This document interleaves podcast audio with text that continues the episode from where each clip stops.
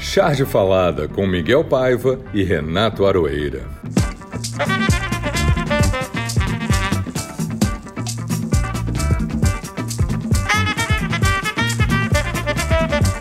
Olá pessoal, está no ar o Charge Falada de número 10. E eu fico aqui me perguntando qual é a explicação menos louca para o Bolsonaro continuar fazendo campanha contra o distanciamento social e o uso da máscara. Os motivos podem ser vários, econômicos, político, psicológico ou qualquer outro muito doido. Sabemos que o projeto dele inclui a morte de parte da população, mas acho que nem o mercado está mais querendo essa desgraça do jeito que está. As vacinas não chegam, a cloroquina continua sendo receitada, a ditadura disfarçada de governo eleito pelo povo vai se instalando e nós aqui contando os dias para vacinar. O problema é que tem gente contando o dinheiro para vacinar. A vacina privatizada é a segregação social institucionalizada. É o camarote VIP da Coronavac.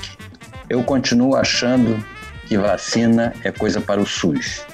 E você, Aroeira, o que acha?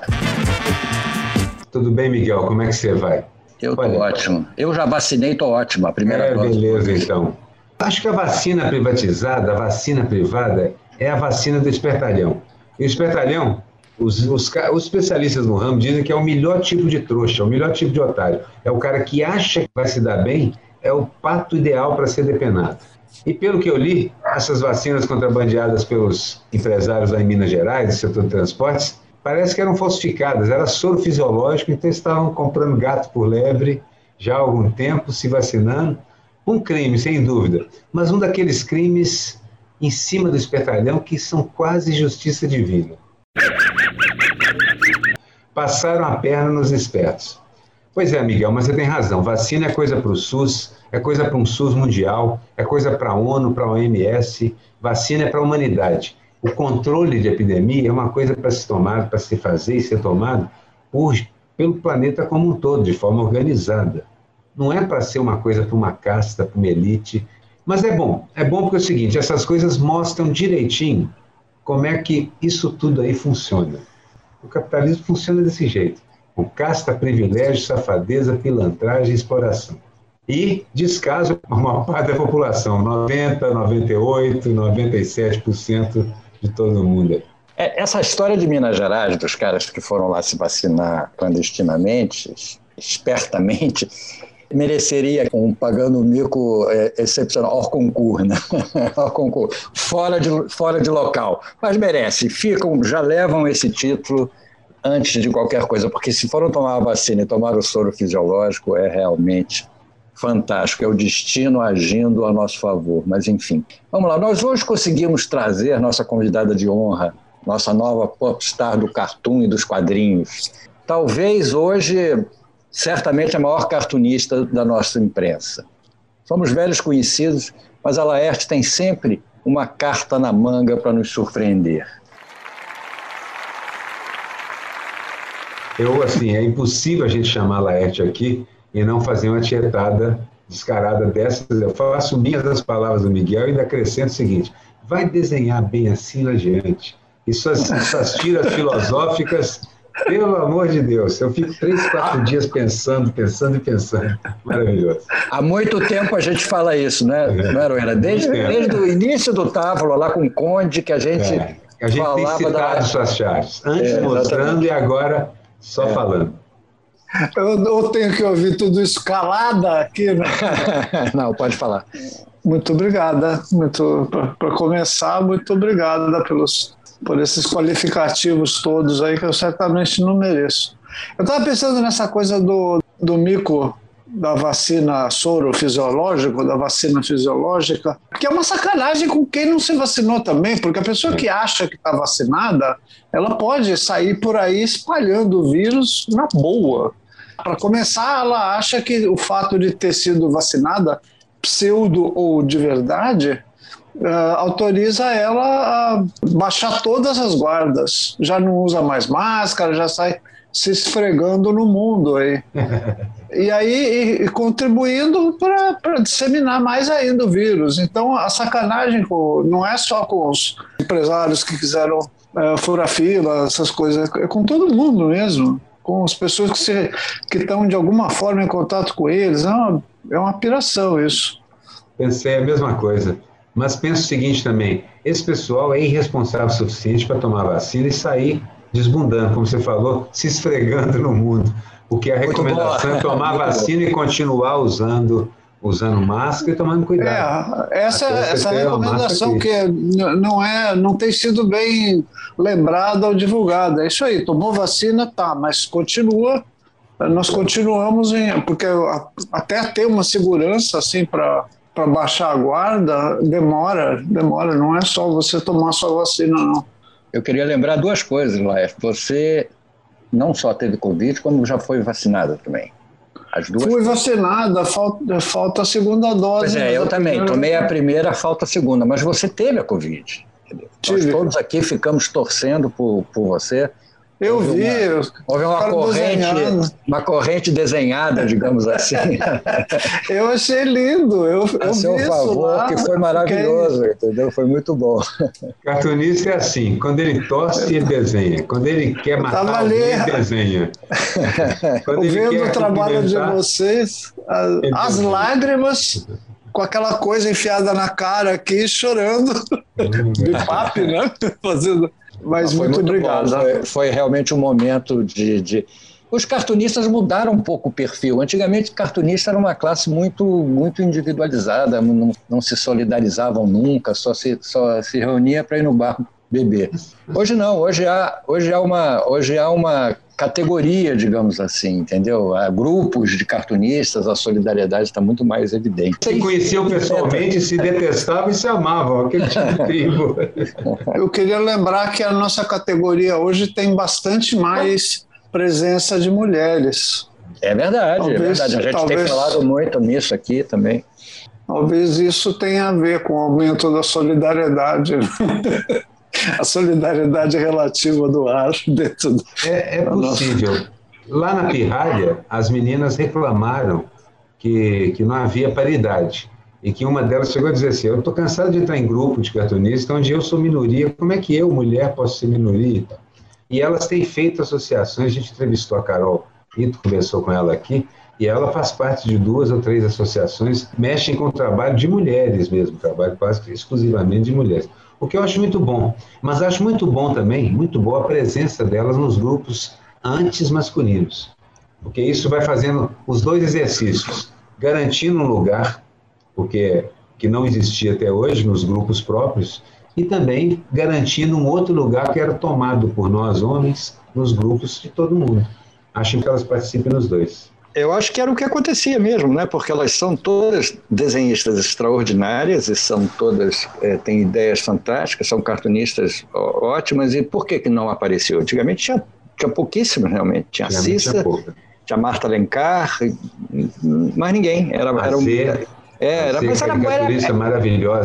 Você contava nos dedos de uma mão, entendeu? Hoje é um grupo consistente mesmo, entendeu? E você contava nos dedos de uma mão do Ziraldo. Porque tem 6 dedos. O Ziraldo tem 6 dedos. O que é isso? Maluquice, Miguel. Bom, vamos lá. Vamos para o instante maestro. O instante Narciso, né? Que é a nossa própria instante Narciso, charge. Exatamente. A nossa própria palavra. A charge que deu o que falar.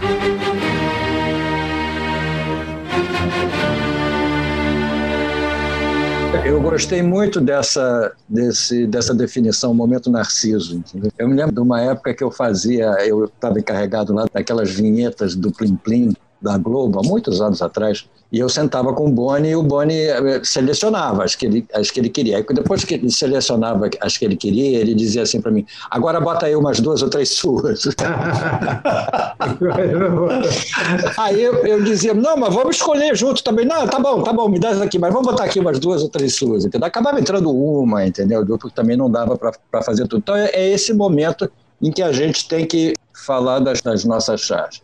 E o momento Narciso, eu passo para você, Aroeira, já que você deu esse nome tão bom. Comece você. Bom, meu momento Narciso, então, é uma charge que eu espero que não seja sobre mim, né, na verdade, mas é o seguinte, Nesse período todo que ele teve essa semana de golpeia, não golpeia, vai, não vai, o golpe sai, não sai, eu fiquei na dúvida e pensei, lembrei de uma coisa que eu sempre me incomodo. Eu não durmo bem em crises militares, porque o Brasil é um país, quando tem crise militar, ela pode não estourar logo, uma semana depois, mas às vezes demora 2, 3, 4 anos e aí, pimba, acontece.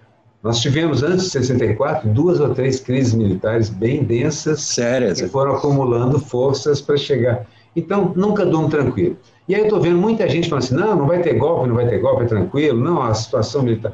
Muita análise e eu pensando, mas eu não durmo tranquilo. Aí eu desenhei um mapa do Brasil como um avestruz. O corpo do avestruz é o mapa do Brasil e o pescoço do avestruz, ele paradinho, uma injustiça com o avestruz não enfia a cabeça na areia nem nada. O avestruz estica o seu pescocinho e enfia no próprio rabo. E diz, lá de dentro, ele diz, não vejo clima para golpe. Um amigo meu completou, não estou cheirando também golpe. Não está cheirando a golpe isso aqui. Não está me cheirando a golpe.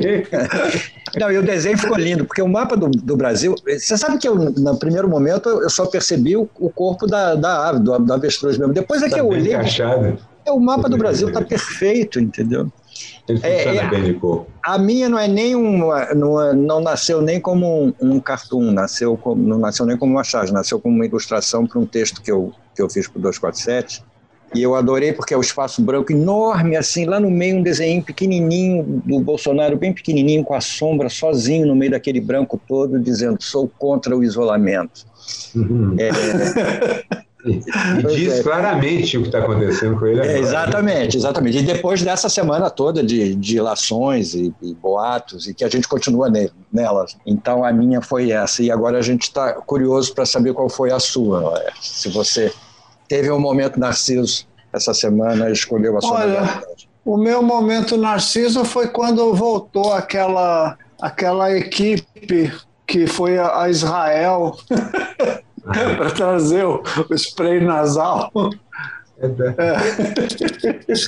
Eu já sei qual que você está falando. É muito bom. Eles estão na charge, eles estão desembarcando, descendo pela escadinha do avião e estão sendo aguardados por um Bolsonaro ansioso ali com as mãozinhas esfregando. As pessoas que estão descendo estão com o nariz de palhaço, porque eles fizeram um papel de palhaço lá nessa viagem, foi ridículo. Todos eles, o Ernesto Araújo, estão com o nariz de palhaço redondo, enorme, que, aliás, é a única coisa colorida ali. E o Bolsonaro pergunta, e aí, trouxeram o spray nasal? eu gostei, achei que tem um toque de humor, assim, que às vezes é difícil você colocar na charge. Você fica ocupada em dar um recado político em situações que são cada vez mais graves e densas, né? Então... encontrar um momento assim de uma piada engraçada. É muito bom quando a gente consegue, porque se você consegue passar o recado e ainda ser engraçado a esse ponto, é ótimo, entendeu? Então, realmente... Quando eu vi essa charge nas minhas linhas do tempo aí de redes, eu ria muito sozinho. E agora, quando você começou a contar, a minha foi da visita de Israel, eu já comecei a rir aqui, porque eu lembrei da charge. Porque, já que estamos falando da Laerte, das charges dela... A minha charge que deu o que falar dessa semana foi uma charge sua também, Laerte, que é nitidamente um tanque debaixo do tapete com uma vassoura. Adorei o detalhe da vassoura encostada no tanque.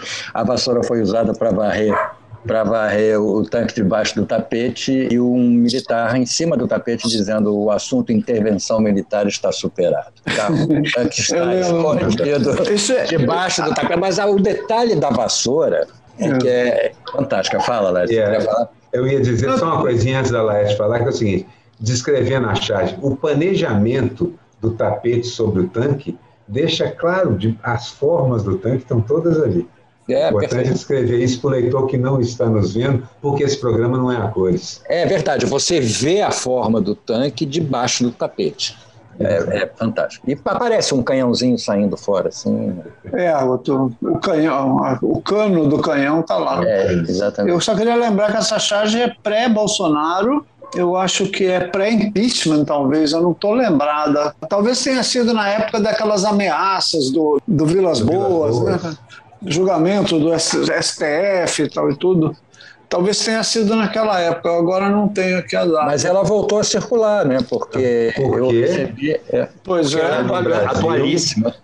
No Brasil, não se dorme tranquilo durante crise militar. E como a gente tem crise militar? Corta muito nossas noites de sono, corta muito. E foi uma coisa que nós falamos semana passada, como o chargista é profético e como a história se repete. Porque é a junção das duas coisas, entendeu? Você pode republicar uma charge que a história vai ajudar, entendeu? Ela está ali presente, não há dúvida. E você, Laerte, assim, você escolheu uma charge aí para ser aquela que te marcou nesses dias aí? Escolhi uma tira, na verdade, que é do Liga para o Paulinho, do Dahmer. É que não é exatamente uma charge, né? Ela passa por charge, ela passa por charge, é maravilhosa. Eu acho que vocês já devem ter também selecionado ela para algum item. Aí tem dois caras que estão conversando e um fala para o outro, liga para o Paulinho, eu estou cansado da gente ficar falando de doença, morte, não sei. E aí o outro fala, o Paulinho morreu. O que é lindo é que a piada não é assim tão espantosa, mas é que a piada chega na frente da sua cabeça. Antes de você pensar, o outro já fala isso. Paulinho morreu. Né? A postura dos dois, os dois estão deitados, apreciando, olhando para o céu. Não, essa própria ideia de assim, um deles levantar o assunto, vamos passar uma tarde sem falar de morte e doença, o outro na lata. Paulinho morreu. O Paulinho morreu. O Dahmer, era um amigão, né? Laerte, um amigão. Como você, o Dahmer tem frequentado muito o nosso podcast. Volta e meia a gente cita uma charge sua, alguns convidados, e também do Dahmer. Porque ele é um craque também, ele prevê, ele coloca as coisas de uma forma absolutamente intrigante também. A minha charge, que deu o que falar, acabou sendo do Dahmer também, porque eu tinha escolhido essa primeira, quando eu soube que você tinha escolhido, eu lembrei de uma outra que eu adoro, é mais engraçada e não tem, na verdade, a ver com o agora, mas sim com o conjunto da obra do agora. São dois caras sentados naquelas poltronas que o Dahmer gosta, um de frente para o outro com a mesa no centro. E na mesa do centro tem um cocô mesmo, e um deles diz assim, demorei 4 anos para fazer esta merda. E o outro responde, meu sobrinho faria em 10 minutos com o computador. Ele é maravilhoso, o Dahmer, né? O Dahmer, a gente precisa chamar o Dahmer aqui, realmente, porque o Dahmer... Claro que vamos chamar o Dahmer é um debochado, entendeu? E o Dahmer é uma figura realmente seríssimo, né? Seríssimo, ele ri muito pouco, ele está sempre sério. Olha, tem uma outra, na verdade, que eu gostaria de mencionar também, que é do Benett. Quando começou a crescer a rejeição ao Bolsonaro, o desenho está lindo, é uma latinha de leite moça, está perfeito, assim, só não tem a moça. Aí você vê a moça fora da lata, falando, fora Bolsonaro! Já saindo, puta! A mocinha da lata está fora da lata, caminhando, gritando, fora Bolsonaro. Né? O Benett tem um desenho encantador mesmo, gosto muito do desenho dele. Ele é muito bom. E a gente tem falado do Benett também aqui, ele está sempre... A gente está super tranquilo com os convidados, porque a gente olha em volta, caraca, não vai faltar cartunista bom para chamar aqui, porque, na verdade, quando a gente começou, eu falei, tinha uns 12, uma dúzia e é o que tinha, ponto final. Agora são centenas de cartunistas. Você viu isso, Laerte? Na hora da solidariedade a você lá com o Covid, eu também, quando tive o negócio da Lei de Segurança Nacional, é uma multidão de gente desenhando bacana, bem de tudo que é estilo. Foram 600, mais de 600, ou 600, não sei, centenas, uma coisa muito legal. Foi muito bonita. E teve aquele cotovelo também, né, Laerte? Aquele desenho do cotovelo, de todo mundo completando e fazendo, mas foram centenas também. Enfim, eu acho que a charge política, o cartoon, estão mais do que inseridos, principalmente nesse momento que a gente está vivendo, né, em que as redes sociais passaram a ter essa importância e a internet passou a ter essa importância e houve uma chamada democratização, digamos assim, da imprensa, né? Você, na realidade, qualquer um pode publicar sua charge na sua rede social. Então, abriu uma possibilidade de aparecer gente muito boa, né? com essa história, entendeu? Então, a gente tem tido gratas surpresas. Porque a internet ensina também.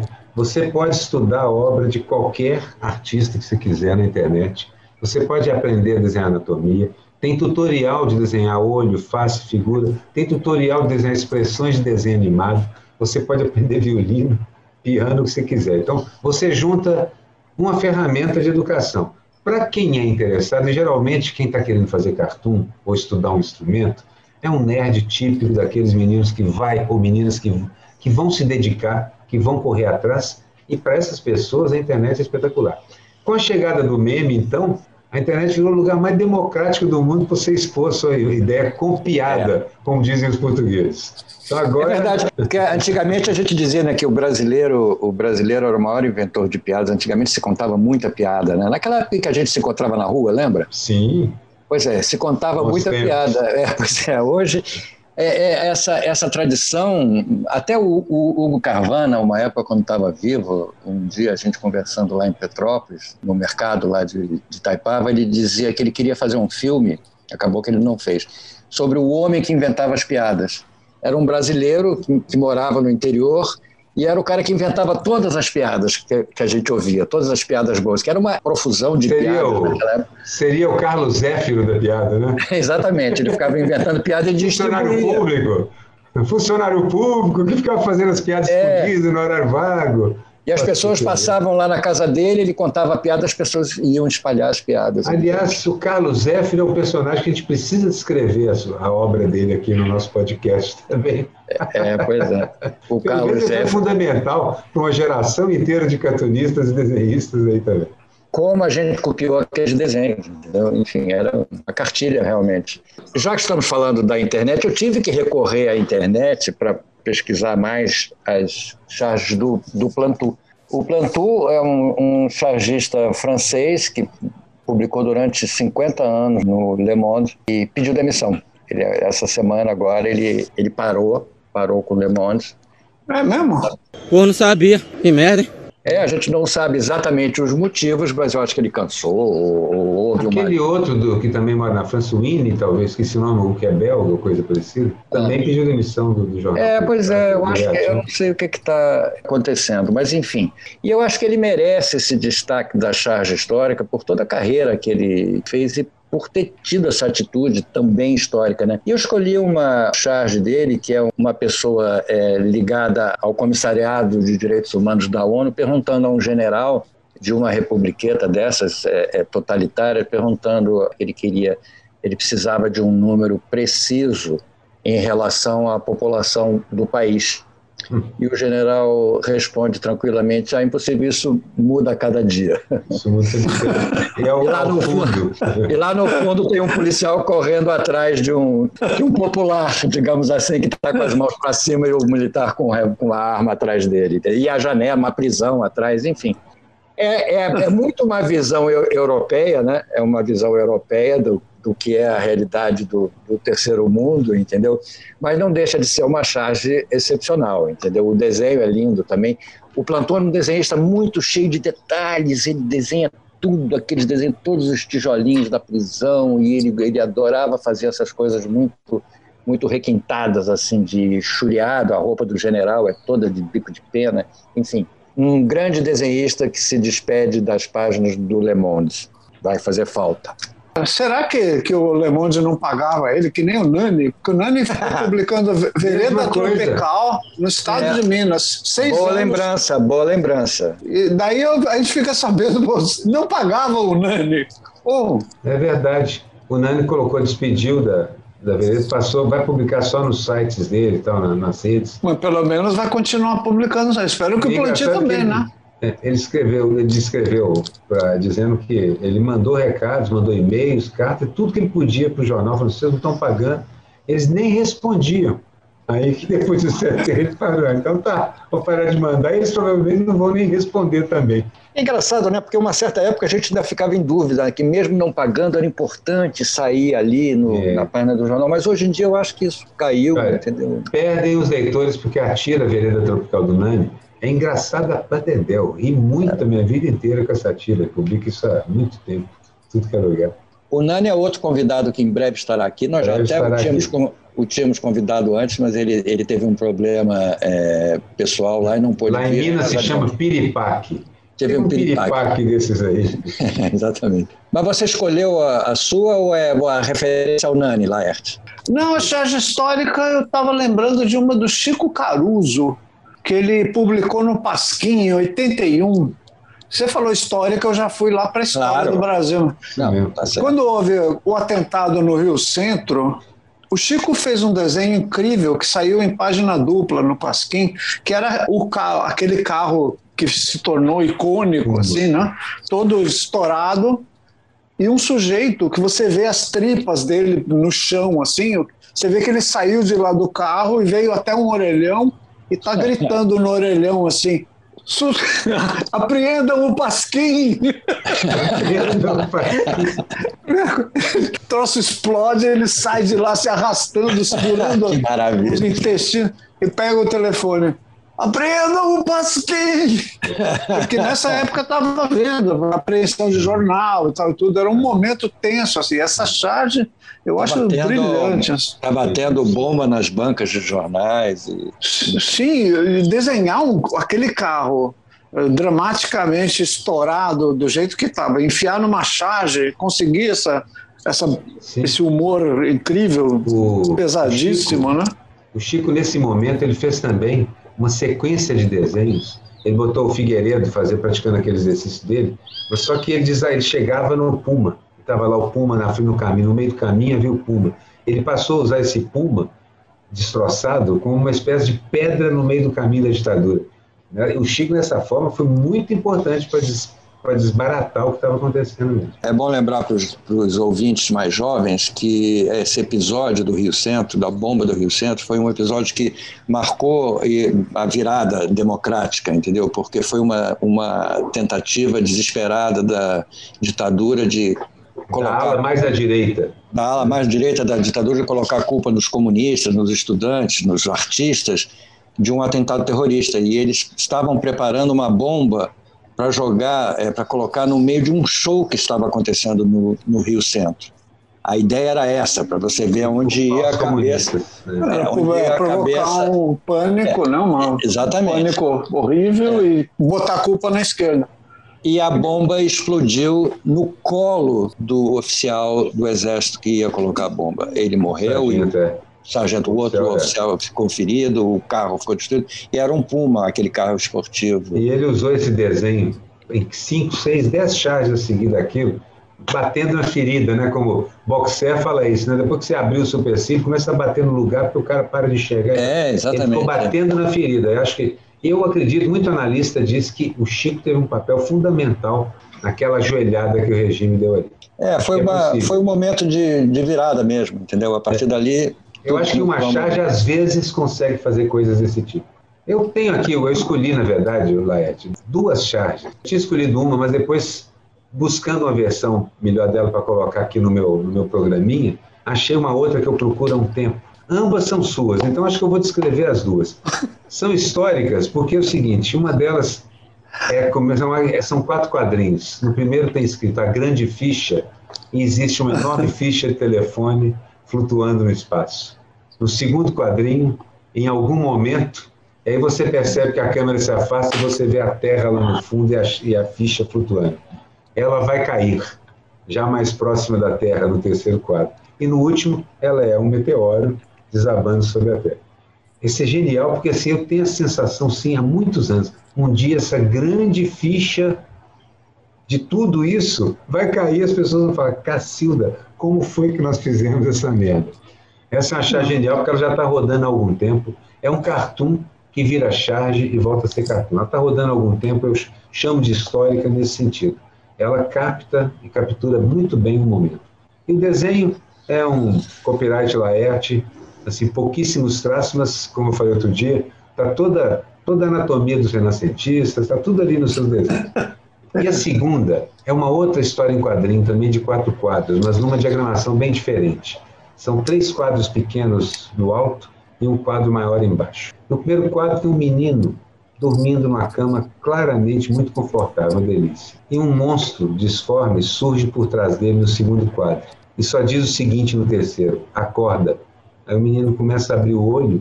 E aí o último quadro, esse menino está, na verdade, numa folha de jornal, coberto com plástico, ao lado de uma latinha e de uma caixinha, dormindo na rua. Essa é uma charge absurdamente emocionante. É muito bonita e é emocionante mesmo. Desenho impressionante.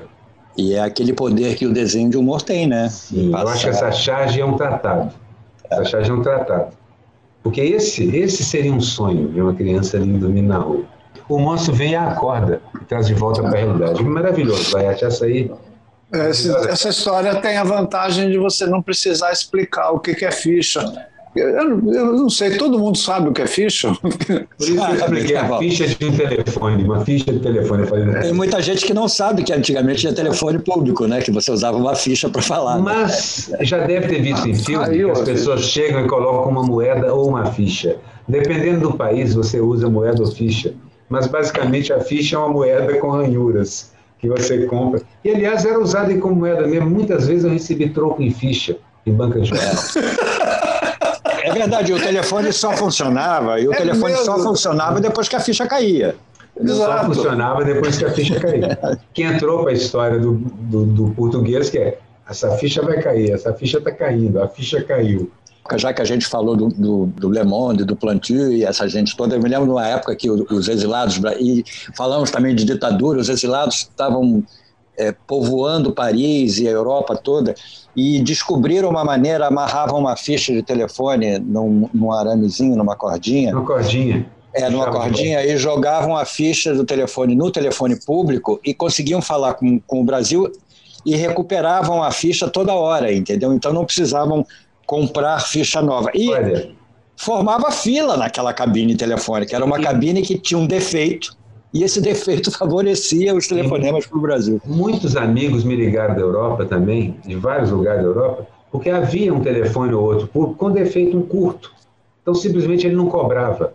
E ali o pessoal, é exatamente o que você falou, não sei como as autoridades locais, é porque são europeus, né? Não desconfiavam daquela fila de brasileiros. Uma fila, exatamente. No meio de Paris e Saint-Germain, aquela fila enorme de brasileiro para falar no telefone. Mas, enfim, já que estamos falando de mundo, né, de Europa, eu queria agradecer aqui, nós ficamos sabendo essa semana, do nosso grande público, está crescendo a cada dia, e nós temos uma audiência internacional, inclusive. Nós temos gente do Canadá, da Holanda, da Dinamarca, do Japão, da Áustria, da Espanha e da França, que estão acompanhando o Charge Falada, e a gente fica super feliz e agradece não só a esses, como a todos aqui do Brasil também, que estão nos acompanhando toda semana. Muito obrigado e continue, porque nos deixa muito felizes. O pessoal que está aqui ouvindo a gente desenhar, para que todo mundo entenda. Exatamente. O que não teve a menor graça? Para mim, o que não teve a menor graça essa semana é o projeto do Congresso de aprovar a vacina privada, que as empresas privadas podem importar vacinas e não precisam nem repassar para o SUS. É sofisticado, porque não é só a empresa privada, a iniciativa privada importar a vacina, mas eles também não precisam mais repassar uma percentual ao SUS. Então, isso para mim, e como continua essa ideia, não caiu ainda, para mim não tem a menor graça, e eu acho que vai, como eu disse lá em cima, antes vai ser a institucionalização do camarote VIP da vacinação. Eu tinha escolhido um outro momento que não teve a menor graça, seria o fato do coiso continuar aí, não ter caído ainda. Não tem graça nunca. Nesse momento não tem graça nunca. Mas eu lembrei de uma coisa, e algumas amigas me falaram, que há você falou do Congresso, eu me lembrei agora. Uma coisa que não tem a menor graça é que há um movimento no Congresso, já com projetos, há um projeto terrível em andamento, querendo dar bônus para mulheres que não quiserem abortar em caso de estupro, e outras coisas, na sequência das ideias de tornar a legislação brasileira sobre o aborto atrasada, de recuar anos e anos e décadas nessa legislação. Isso é uma coisa que não tem a menor graça, porque tira mais uma das ferramentas de independência da mulher. Ninguém quer fazer aborto por querer fazer aborto, não é isso. Mas é um direito que a mulher tem de escolher, confundem isso. É um direito que a mulher tem de escolher, e esse direito, cada vez que você ataca esse direito, você recua uma década na questão fundamental de dar à mulher o direito de ser uma pessoa inteira com qualquer outra pessoa. É uma dessas coisas que me incomodam muito, e eu considero que não teve a menor graça. Eu tinha pensado numa coisa que eu ia deixar no mico da semana, mas eu acho que funciona melhor, não tem a menor graça, que é o Rafael Greca, prefeito de Curitiba, propondo uma diretriz municipal que multa, simplesmente multa quem der comida para pobres, para mendigos, para pessoas que estão em situação de rua. É uma coisa ridícula. Me parece que essa iniciativa dele provocou tanta revolta que ele está retirando isso. Eu acho bom que retire mesmo. Passa na cabeça de uma pessoa quando propõe isso. Eu sei a origem disso. Na verdade, os americanos estão fazendo isso já há algum tempo e tem muita batalha judicial envolvendo isso. Várias cidades, eles têm essa capacidade de legislar muito na cidade, estão votando leis proibindo as pessoas de alimentar os moradores de rua para que eles vão embora, para que eles desapareçam dali. É o sistema Biadória, né?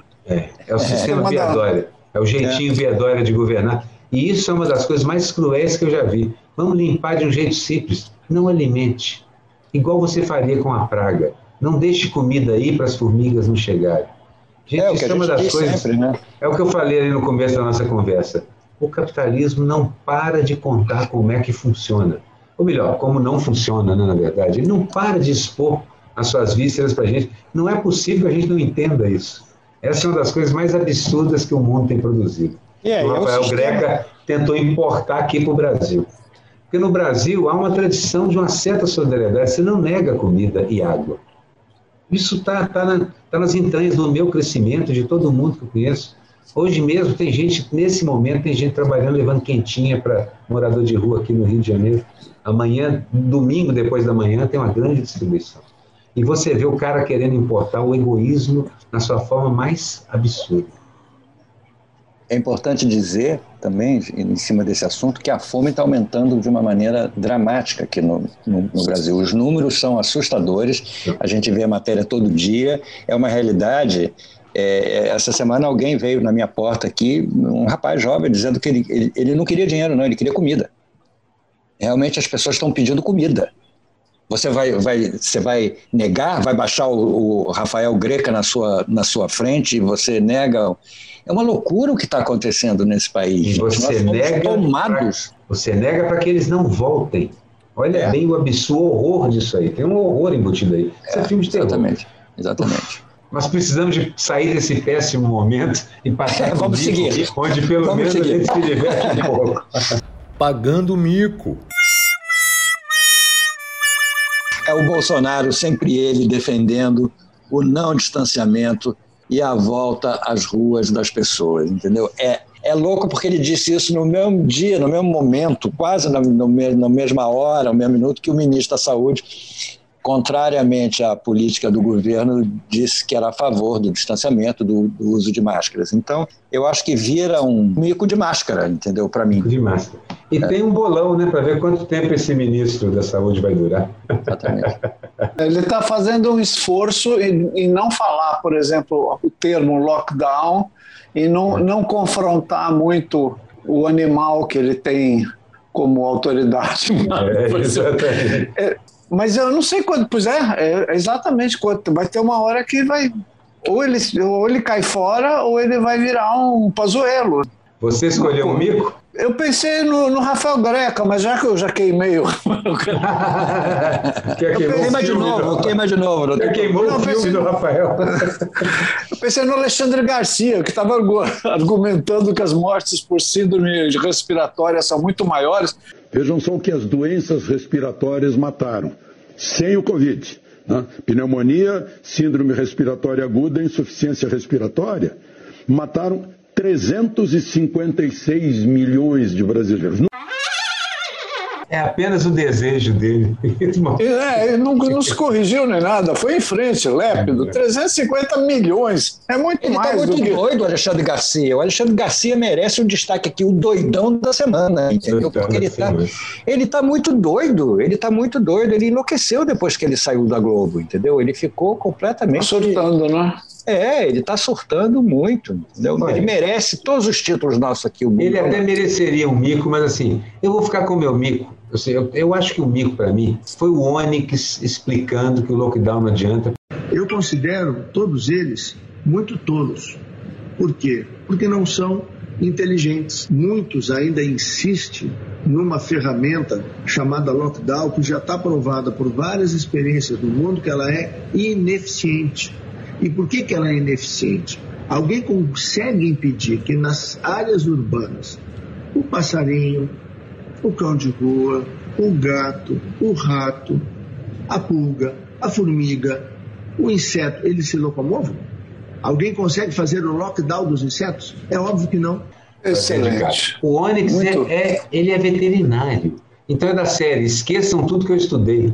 Ele não se é veterinário, o Onyx? Eu não sabia. O Onyx é médico veterinário e esqueceu um princípio básico de ciência, assim, que nem todo animal é vetor de tudo. Não é assim não que funciona. É. Eu achei que ele era um chuveiro. Não. Eu achei que ele era um chuveiro, o Onyx. Não. Ele é veterinário? Ele às vezes se comporta como um, mas não. Ele é médico veterinário. Olha, que nem o Gonzales. Gonzales é veterinário. Sim. Mas usou para o bem, fez uma tirinha maravilhosa que é o Nick Ronaldo, né? Pois é. Exatamente. É. Se o Onyx se dedicasse a fazer tiras de humor, talvez fosse mais legal. É verdade. Ele é uma tira de humor, não precisa nem desenhar. E o Mico está pareado, né, Miguel, com o bundão, não é? Não? A gente tem os dois. Mas há uma diferença, porque o Mico é uma atitude, né? O bundão é um estado de espírito, entendeu? O bundão é um personagem, geralmente. É. O Mico, a gente estava definindo aqui, que pode ser uma instituição. E o bundão tem que ser um personagem, uma pessoa. Exatamente. O bundão da vez. Então diga o seu, Arueira. O meu? Olha, o meu foi acumulando cargo. Eu botei o Onyx de novo, que eu acho que... O Onyx ficou merece de duas vezes. Claro, merece duas vezes por pódio. O pessoal, acabamos de dar o prêmio para o Onyx, vamos chamar ele de volta, porque ele merece. Exatamente. Desce para a plateia e volta, né, para pegar a segunda volta, vem pegar. Uhul, aquele negócio todo. E você, Laerte? Eu vou deixar o meu para o fim. Eu fiquei um pouco confusa porque uns que eu pensava que eram bundões, na verdade, são cuzões. E tem uma diferença entre o bundão e o cuzão que não é sutil. Não é sutil. Eu acho que como bundão, eu ficaria com o Sérgio Moro invocando a Edith Piaf. Isso é maravilhoso. Para dizer que ele não lamenta nada. O Genemé regrete Rian. O Adinei falou que lá no Paraná é piá mesmo, e falou certo, é de piá. Que piá, é de piá. Piá é garotinho, né? Piá é menininho. Piazinho. Oh, gente, ele merece mesmo, porque aquilo realmente virou meme, virou tudo, né? Foi uma delícia. O cara que não me decepcionou nesses anos em que ele pontifica, ele fez um meme por semana, uma charge por semana, pelo menos. Você tinha outro para bundão? Eu tinha esse pessoal do manifesto dos presidenciáveis, sim. Mas aí é um assunto um pouco mais delicado e eu não sei se eu gostaria de aplicar o bundão aí. Sabe? Na realidade é um coletivo de supostos futuros bundões, entendeu? Olha, ali tem bundão, ali tem cuzão. Ali tem bundão e cuzão, é verdade. E ali tem escroto também. Então, acho tem escroto. Toda a área. Cobrimos a área toda, a área pélvica toda, digamos assim. A área toda está coberta ali. Bom, o meu é um bundão que me causou realmente assim, uma sensação de mal-estar. Cláudio Humberto, há quanto tempo eu não escutava falar de Cláudio Humberto? Nossa Senhora! Cláudio Humberto foi assessor de imprensa do saudoso presidente Fernando Collor. Eu gostei de Paulo. Imagina, ele era jovem, né, nessa época. Ele já era jovem nessa época, entendeu? E ele, imediatamente depois da entrevista do Lula ao Reinaldo Azevedo na Band News, que foi uma entrevista histórica.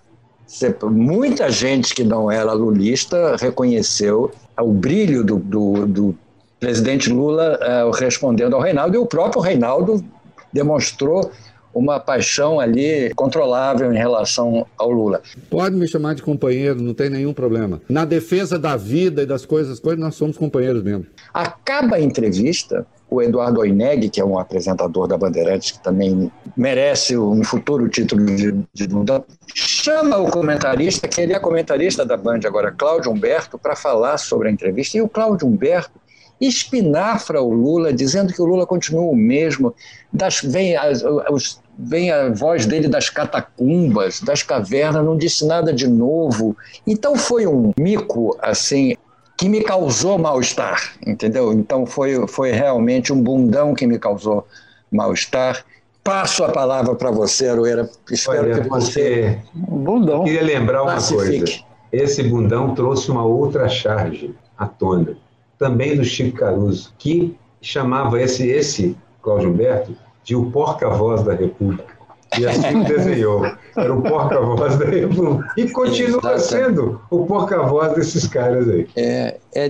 Foi realmente, como diriam os americanos, disgusting. Entendeu? Mas, enfim. Então, é realmente assustador o nível de resistência que as pessoas têm ao Lula e que o antipetismo, como diz, né, o antipetismo causou muito mais mal do que o petismo. Entendeu? Aliás, o antipetismo foi uma desgraça a esse país. Sobre o antipetismo, o Alves pegou essa sua charge da ficha, Laerte, e botou lá no título, pedindo licença a Laerte, e fez um complemento. A ficha cai, a terra se carboniza, e aí um balãozinho sobe de lá e diz assim, mas e o PT, hein? É muito boa, muito boa. Chegamos ao meme. Eu descobri uma meme fantástica, uma foto maravilhosa. O meme diz assim, a única foto que se tem do pai do Bolsonaro é um sujeito sentado com um chapéu, não sei se de onde ele é, mas enfim, me parece daqueles pioneiros americanos, sentado com um chapéu numa poltrona de vime, segurando um jumento no colo. É um jumento mesmo, um filhote de jumento no colo, entendeu? E a foto diz, a única foto que se tem do pai do Bolsonaro. Não precisa se dizer mais nada.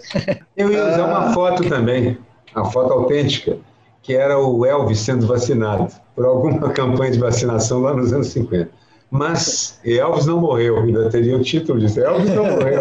Aí, vacinou e não morreu. Se vacinou e não morreu.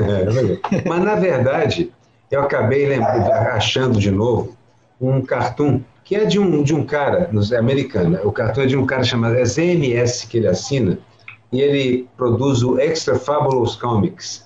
É uma sequência de cartoons sobre comportamento e estupidez humana e tal.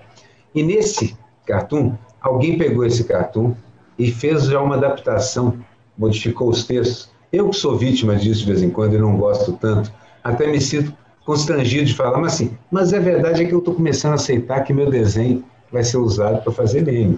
Outro dia mesmo me mostraram que usava um desenho de J. Camelo, caricatura minha, um desenho de pato de não sei quem, tudo num cartoon só, que era um meme. Então tem esse meme que alguém mudou o texto, mas é maravilhoso, porque é uma mãe com um filho, e aí o menininho fala assim, olha ali, mamãe, o Lula discursando. No segundo quadro, a mãe fala assim, não olhe para ele, Reinaldo. Eu não quero que você seja influenciado por, meu Deus! E no terceiro quadrinho, está lá um menininho de óculos, assim, com a camiseta do PT, cantando Lula lá, brilha uma estrela, Lula lá. Reinaldo, tarde demais. E teve a do Sensacionalista também, que a gente precisa dizer que o Sensacionalista foi ótimo, dizendo que a Procuradoria-Geral de Curitiba tinha decretado a prisão do Lula por ter roubado o coração de Reinaldo Azevedo. Eu não consegui achar meme. A gente fez vários aqui, você pode usar um dos nossos. Pois é, eu aponto um dos vossos, não sei qual. Tem semana que é fraca de meme. Mas tem semana que eles brotam, feito essa, por exemplo, agora. Não, o pior é que teve um meme durante a semana e eu não consigo lembrar dele. Sabe que nem sonho, quando você acorda e você lembra que você teve um sonho e não consegue anotar, você precisa anotar na hora, ou contar para alguém. Se você anotar ou contar para alguém, você não esquece mais. Se você não fizer isso, você esquece o sonho. Eu não moro com meu psicanalista, não dá para contar para nada que eu acordo. Conta para quem está do seu lado, não tem problema ainda.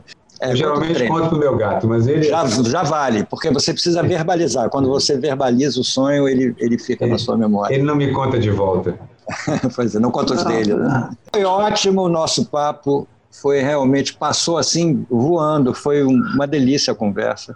Eu também achei. Gostei muito. Você gostou, né? A ideia louca que a gente teve de... Bem louca. Não precisa nem desenhar. A charge parler. Agora, internacional, né? Ah, é, já que estamos com audiência mundial. É charge parler, exatamente. É. Desde a época que você desenhava o ferrador lá, eu falei assim, caraca, eu trabalhava com imprensa de camisa, assim, caraca, eu queria desenhar feito esse cara. Desde aquela época. Então, é coisa antiga.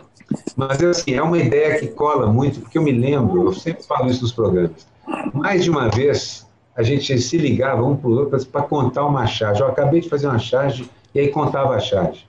E muitas vezes eu ligava para o Nilson, em Belo Horizonte, ou para o Sérgio Augusto aqui no Rio, porque eles lembravam de tudo. E aí eu fiz uma charge assim, assado, descrevia. Você já viu alguma coisa parecida? Ou seja, vi, isso saiu no Pasquim, uma ideia muito parecida, não sei quando, então... Aquele francês fez isso uma vez, o Nilson, a mesma coisa. Então, na verdade, descrever a charge é uma coisa que todo cartunista faz. Ele conta, pô, acabei de desenhar uma coisa e conta o que é, e o outro entende perfeitamente. É uma ideia que ia dar certo. O Miguel teve isso aí porque ele fica andando pela casa dele, sem saber o que vai fazer agora para conseguir passar por esses anos de pandemia e fascismo, e fica inventando porcaria. Essa é uma delas. É difícil. Não... É, pois é. De vez em quando sai para passear com o Joca, que é o meu cachorro, mas é isso aí, nessas horas é que eu tenho as ideias mais terríveis. E vocês provaram que isso não é um recurso exclusivo de chargistas e cartunistas. Se as pessoas estão ouvindo e entendendo do que se trata, é porque isso é humano. E nós vamos passar a chamar agora de charge parler, spoken cartoon, vai ter Sprachen, como é desenho em alemão, não sei. Farei uma pesquisa para a semana que vem.